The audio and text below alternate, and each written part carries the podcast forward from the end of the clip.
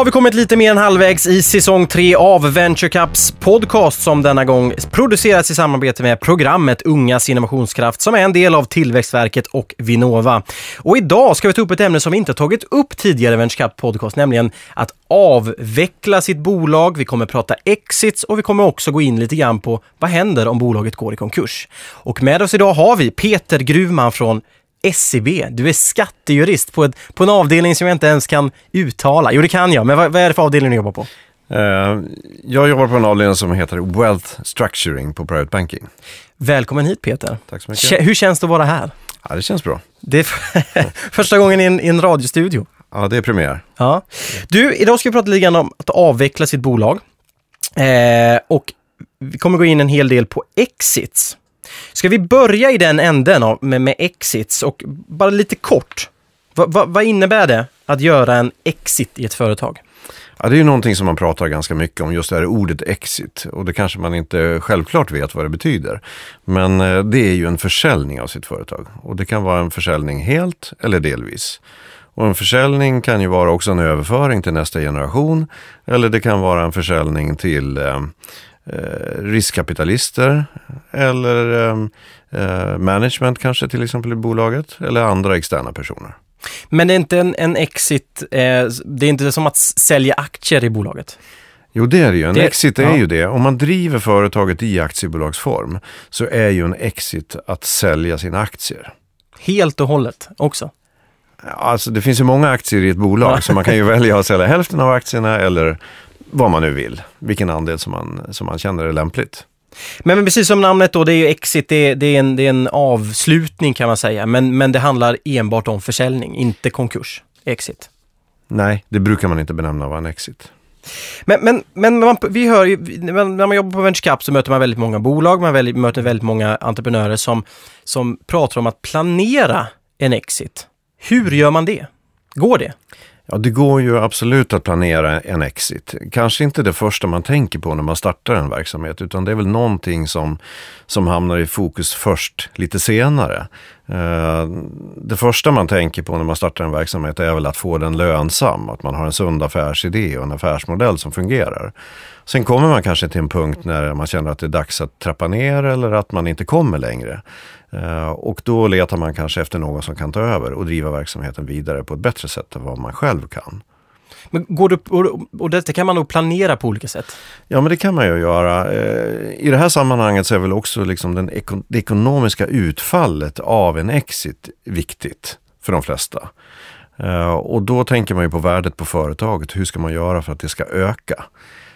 Och då kan man ju göra några saker som är, som är ganska enkla att hålla i minnet.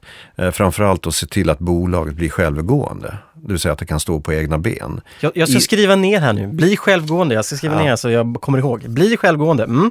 Alltså vara ägare oberoende. För att annars kan det ju vara så att om någon tittar på det här företaget och vill köpa det men inser att, att det är så beroende av att ägaren är med, så blir inte värdet lika stort. För vad händer om ägaren hoppar av dag två? Så därför kan det vara bra om man har en fristående företagsledning så att bolaget kan fungera även om ägaren väljer att inte vara aktiv längre. Det var ett, bli självgående. Vad är det mer mm. man kan liksom börja titta på och planera? Man kan ju också titta på naturligtvis på bolagets rutiner och processer och se till så att de är dokumenterade på rätt sätt. Egentligen kan man väl tänka så att allting som en köpare skulle uppleva som ett problem kan ju äventyra en kommande affär. Så att man ser till att allting fungerar helt enkelt på rätt sätt som det är tänkt. Dokumentera skriver jag här. Ja. Jag tar upp min penna igen här. Dokumentera. Allt då som, som skulle kunna vara intressant för, för en eventuell köpare. Det kan man väl säga. Allting som gör att verksamheten rullar på precis som det är tänkt.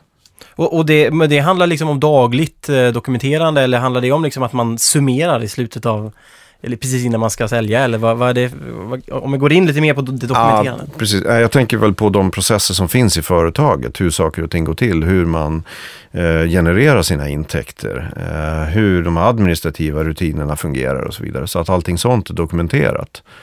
Um, så att det blir lättare helt enkelt om någon ny kommer in och bara kan fortsätta driva verksamheten framåt. Okej, så vi har ett, bli självgående då, eller på något sätt ägaroberoende. Eh, två, dokumentera allting man gör. Och så tre, Har vi en tredje sak? Så vi får ner en tredje sak. Absolut.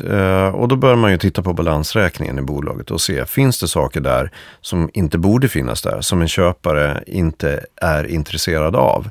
Det kan ju vara så att det finns överlikviditet. Överlikviditeten börjar man ju föra från det bolag som ska säljas.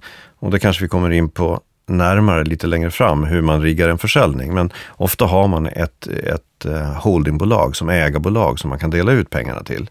Det kan ju också vara så att det finns fastigheter i balansräkningen som inte ska finnas där. Det kan finnas andra typer av mer privata tillgångar som en köpare inte är intresserad av. Och då ska man ju se till att rensa det. Det kan ju finnas skulder till närstående till exempel som man kanske vill ta bort. Överhuvudtaget rensa balansräkningen så att den blir så enkel och ren som möjligt. Och det viktigaste bara som hör till för, så viktigaste för företaget egentligen. Absolut, ja. Det är ju bara det som är intressant för en köpare. Så det var de tre då. Håll, håll koll lite grann på, på räkenskaperna också. Då har vi en liten enkel guide här för hur man planerar sin exit.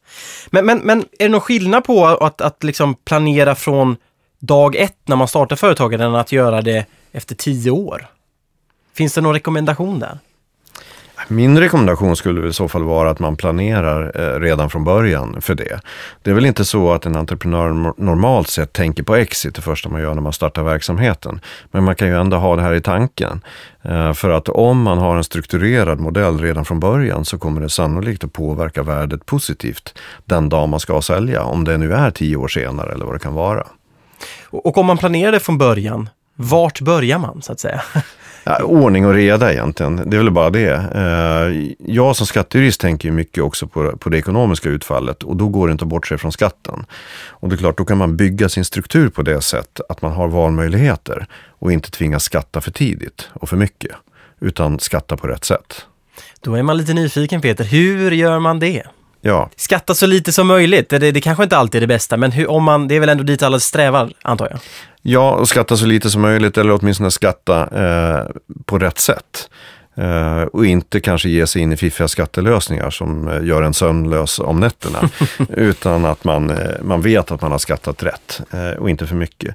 Eh, och ett sätt att göra det på, en, vad ska vi säga, en patentlösning är ju ofta att man paketerar sitt bolag. Och med det menar man ofta att man sätter upp ett, ett holdingbolag och så säljer man in sitt verksamhetsbolag till holdingbolaget. Så den som agerar som säljare i en sån situation är ju holdingbolaget och inte du själv som ägare. Så, så att man, det, det som då, det du pratar om nu, det är att man startar egentligen ett nytt bolag som är ett holdingbolag som, som man lägger över verks, det, det här företaget som man egentligen ska sälja i för att minimera skatten. För att minimera skatten... Eh, Också förstås, men också för att ge sig, ge sig själv lite tid att fundera över vad ska man använda pengarna till. Och man kan också då bestämma när man ska betala den skatt som faller på den här försäljningen. Och då blir det, och, och, och vad händer med de här pengarna då så att säga? Nej, då är de kvar i, i holdingbolaget. Precis, holdingbolaget får de här pengarna och holdingbolaget behöver normalt sett inte skatta på en försäljning av dotterbolagsaktier. Så pengarna ligger där ograverat. hundra procent av köpeskillingen finns kvar. Och då kan man ju förvalta de pengarna eh, tills den dag man vill ta ut pengarna. Och detta är helt enligt regelboken? Ja, det är inga konstigheter alls med detta. Men varför gör man inte detta? Varför är inte det en standard då? Varför, varför förekommer det försäljning av, av, eller varför förekommer det exit, som vi ska prata om det, eh, som inte har den lösningen? Ja, och det kan ju också vara så att eh, den som, som säljer bolaget vill ha pengarna i handen direkt. Man är inte intresserad av att ha pengarna i ett holdingbolag, för då kan man ju inte använda dem precis som man vill. Så därför kan det ju vara så att man hoppar över det här paketeringsledet och så säljer man själv som fysisk person istället. Och så väljer man att skatta av, oavsett vad skatten blir. Men man får ha i minnet att när man säljer noterade aktier så är skatten trettio procent. Men i såna här fall, när det är små onoterade bolag, så kan skatten variera från tjugo procent upp till kanske femtioåtta procent. Det är en bra och, skillnad. Ja, det är en ganska stor skillnad. Ja. Och då får man ju ställa sig frågan som ägare, är jag beredd att ta den här skatten nu? Eller vill jag vänta lite? Kanske vill jag använda den här köpeskillingen till att investera i nya bolag. Och i så fall kanske det är bättre att ha hundra procent av köpeskillingarna och investera än kanske bara fyrtio procent kvar. Men vad är det som avgör om det blir då, som du sa, tjugo procent eller femtioåtta procent? Det känns ju verkligen som en nitlott att dra femtioåtta procent skattelotten. Ja, kraftigt förenklat kan man ju säga så att eh, när man har ett fåmansföretag så anses viss del av en utdelning eller försäljning som kapitalavkastning och ska skattas på det sättet. Eh, Tar man mer utdelning eller om det är högre vinst så anses den delen som ersättning för ett utfört arbete och jämställs med tjänsteinkomster. Men det finns takregler i det här systemet som gör att, om man säger lite slarvigt då, att ungefär fem miljoner kan som mest beskattas som inkomst av tjänst. Resten kapitalbeskattas.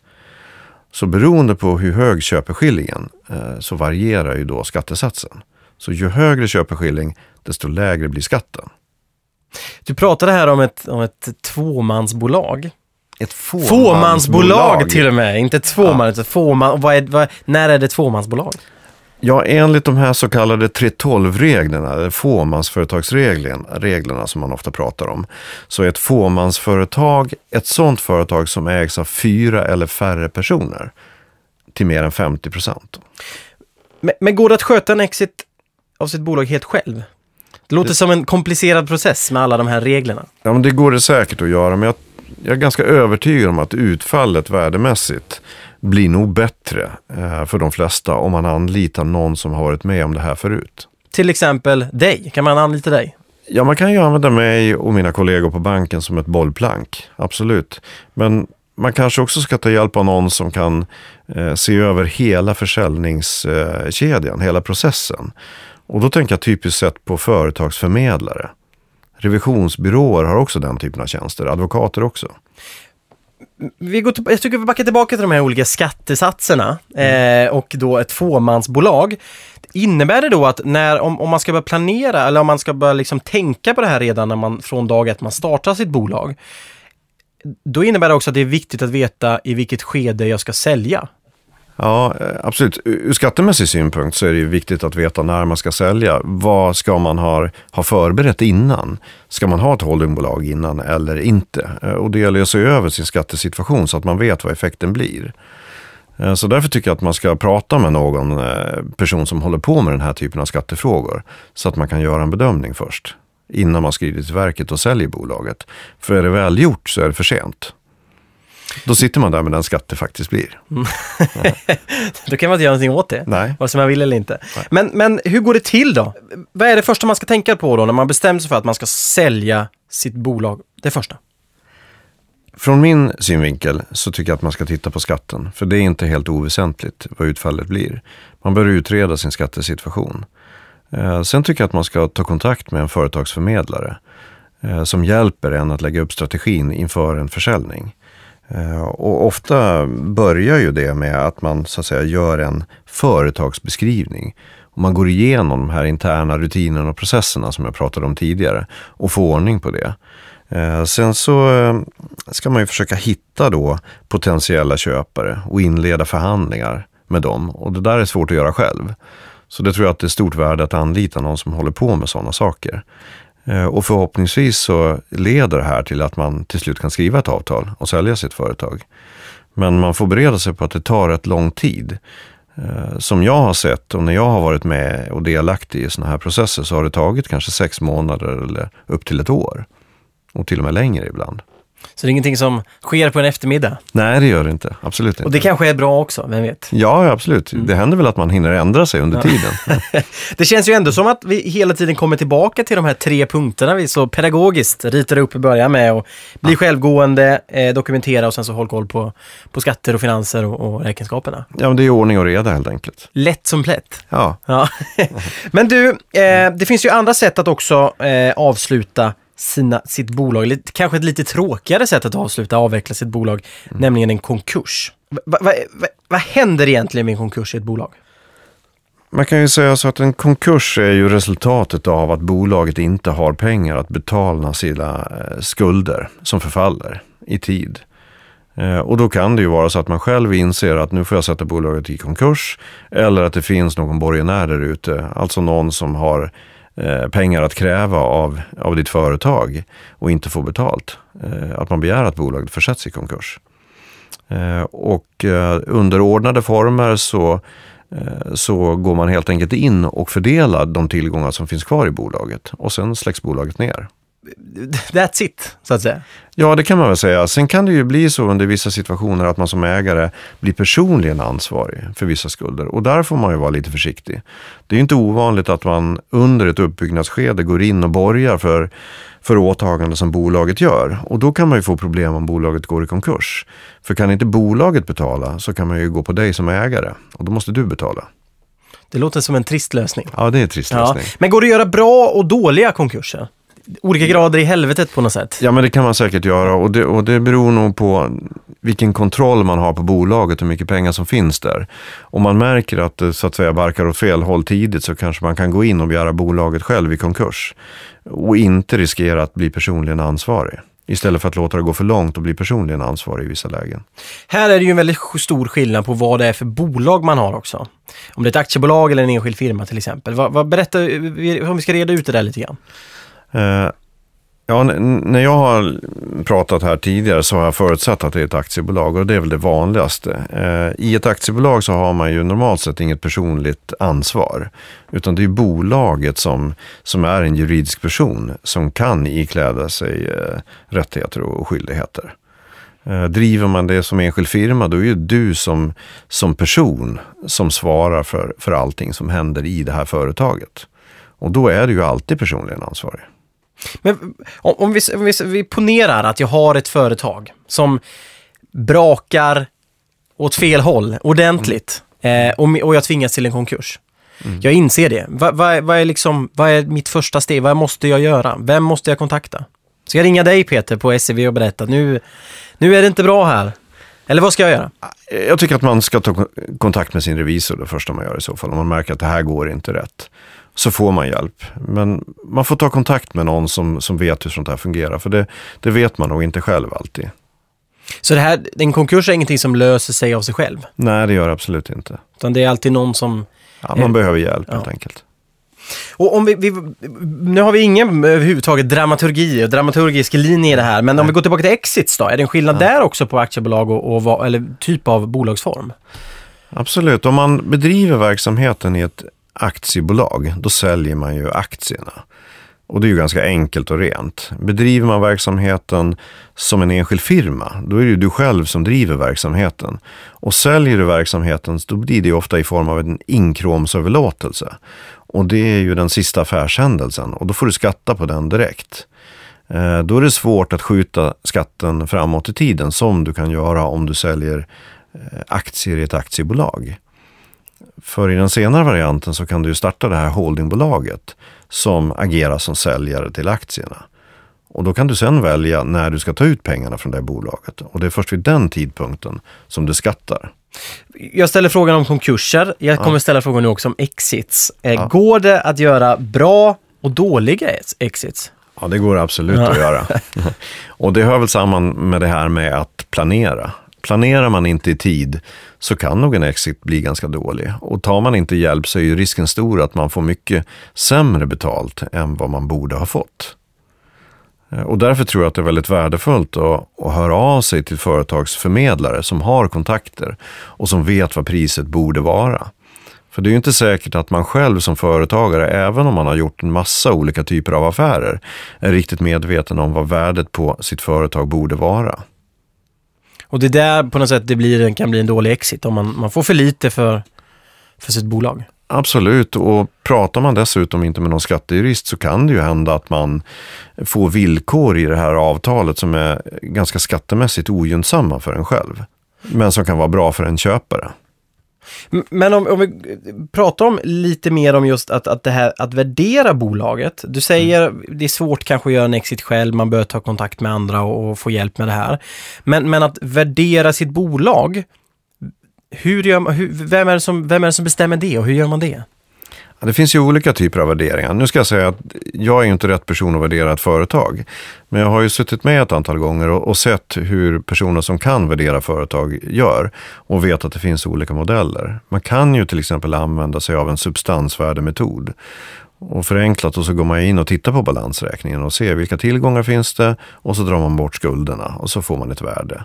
Eller också kan man ju titta på ett avkastningsvärde. Man ser hur stora vinster genererar företaget, och så gör man en prognos framåt i tiden av det man har sett tidigare. Vad kan företaget vara värt framöver? Och det är väl där som det är jättesvårt att göra en värdering om man inte vet hur en sån hur man gör en sån värdering på ett riktigt sätt. Och, och går man ut i en förhandling med för låg pris från början, så är det väldigt svårt att rätta till det. Så det är också viktigt att tänka på innan man Ab- absolut. sätter prislappen rätt. Ja, och när man går till en företagsförmedlare, så är det ofta ett av de första stegen de tar. Det är att värdera företaget. Så att när man börjar kontakta potentiella köpare, att man går ut på rätt nivå, så att säga. Men vi, vi pratar ju både här då om en, någon form av företagsförmedlare som, som förmedlar kanske då eller hittar, säljare hittar köpare och, och tvärtom. Men om jag blir kontaktad då av någon som vill köpa mitt bolag, som tycker att jag gör en jättebra grej. Ja, och då är det väldigt lätt att frestas ta det budet som man får. För det, det kan ju också vara ett bra bud. Eh, och man har kanske själv inte funderat så mycket på hur mycket är bolaget värt. Men det kan ändå vara värt att då få en second opinion på, på värdet. Eh, för det kanske ändå är för lågt. Och det har jag sett exempel på. Mm. Men och, och det gäller bara att vara kall? Absolut. Ja. Ja, som i alla förhandlingar. Ja. Ja. Men du har några bra tips då? Till, till om man vill göra då, inte en lyckad konkurs kanske, men en lyckad exit. Har du några bra som man ska ha med sig? Ja, men tipset är väl egentligen att planera i god tid. Att ta kontakt med personer som har varit med om exit tidigare. Och som kan hjälpa och lotsa en framåt. Så att det blir en bra exit. Vart hittar man de här personerna? Ja, de kan man hitta på, på många ställen. Men det är revisionsbyråer till exempel, advokater, eh, banker, skattejurister på stan. Eh, ta en första kontakt och så eh, blir man säkert slussad vidare eh, så att man får den hjälp man behöver. Och hur vet man att man inte blir lurad då? Ja, det till kan man, det är låga ju ett, priset. Ja, det, det är ju jättesvårt att veta. Men man får väl lita på att de här rådgivarna är professionella nog. Att, att uh, se till att man får rätt pris. För det finns inga sådana här, ja men du ska fem gånger din omsättning, så mycket är bolaget värt och, och så vidare. Det jo. finns ingen sån tumregel man kan ha med sig. Ja, men det kan jag säga, det säger nog vi skattejurister lite slarvigt många gånger, att man kan titta på fem gånger årsvinsten. Men frågan om vilken vinst ska man titta på? Är det före eller efter skatt? Varierar det här beroende på vilken typ av bransch man agerar i? Eller hur ser det ut egentligen? Men det är klart, någon slags riktmärke kan man nog kanske säga att det är i alla fall. Men långt ifrån hela sanningen. Och det, det, det är därför jag tycker att man behöver professionell hjälp att eh, värdera sitt företag. Blir det vanligare att, att, att planera sin exit, tycker du? Att avsluta sitt bolag på det viset än, än tidigare? Nej, det tycker jag inte. Så länge jag har varit i branschen så har man gjort ungefär på samma sätt. Sen har vi en väldigt massa bolag som, som borde generationsskiftas framöver. Och du får väl se hur det blir med det. Där är man kanske inte än om man lyssnar på den här podcasten när man står i, står i, i startgroparna och precis ska starta ett bolag. Nej, absolut. Men ett generationsskifte behöver ju inte vara att man överlåter till sina barn.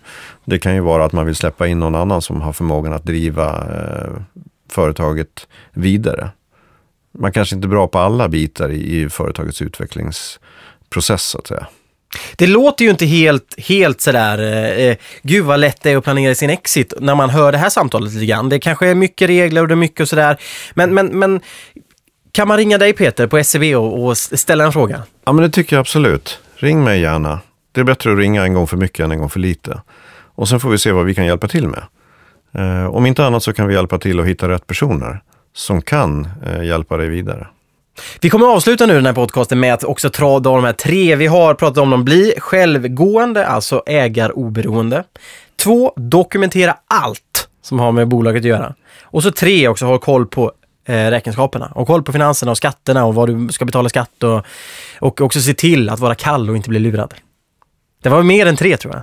Ja, det var det. Peter Grufman, tack så jättemycket för att du kom hit, och tack så jättemycket för att ni där har, hemma har lyssnat. Jag vet inte om ni sitter hemma, ni kan sitta på bussen eller på tunnelbanan, men tack för att ni har lyssnat, ni har hittat den här podcasten på Venture Cups hemsida, venturecup punkt se snedstreck podcast, och den finns ju också numera på Spotify, den finns på iTunes och den finns också för Android. Jag, Anders Nyberg, tack för mig och tackar dig, Peter. Tack så mycket.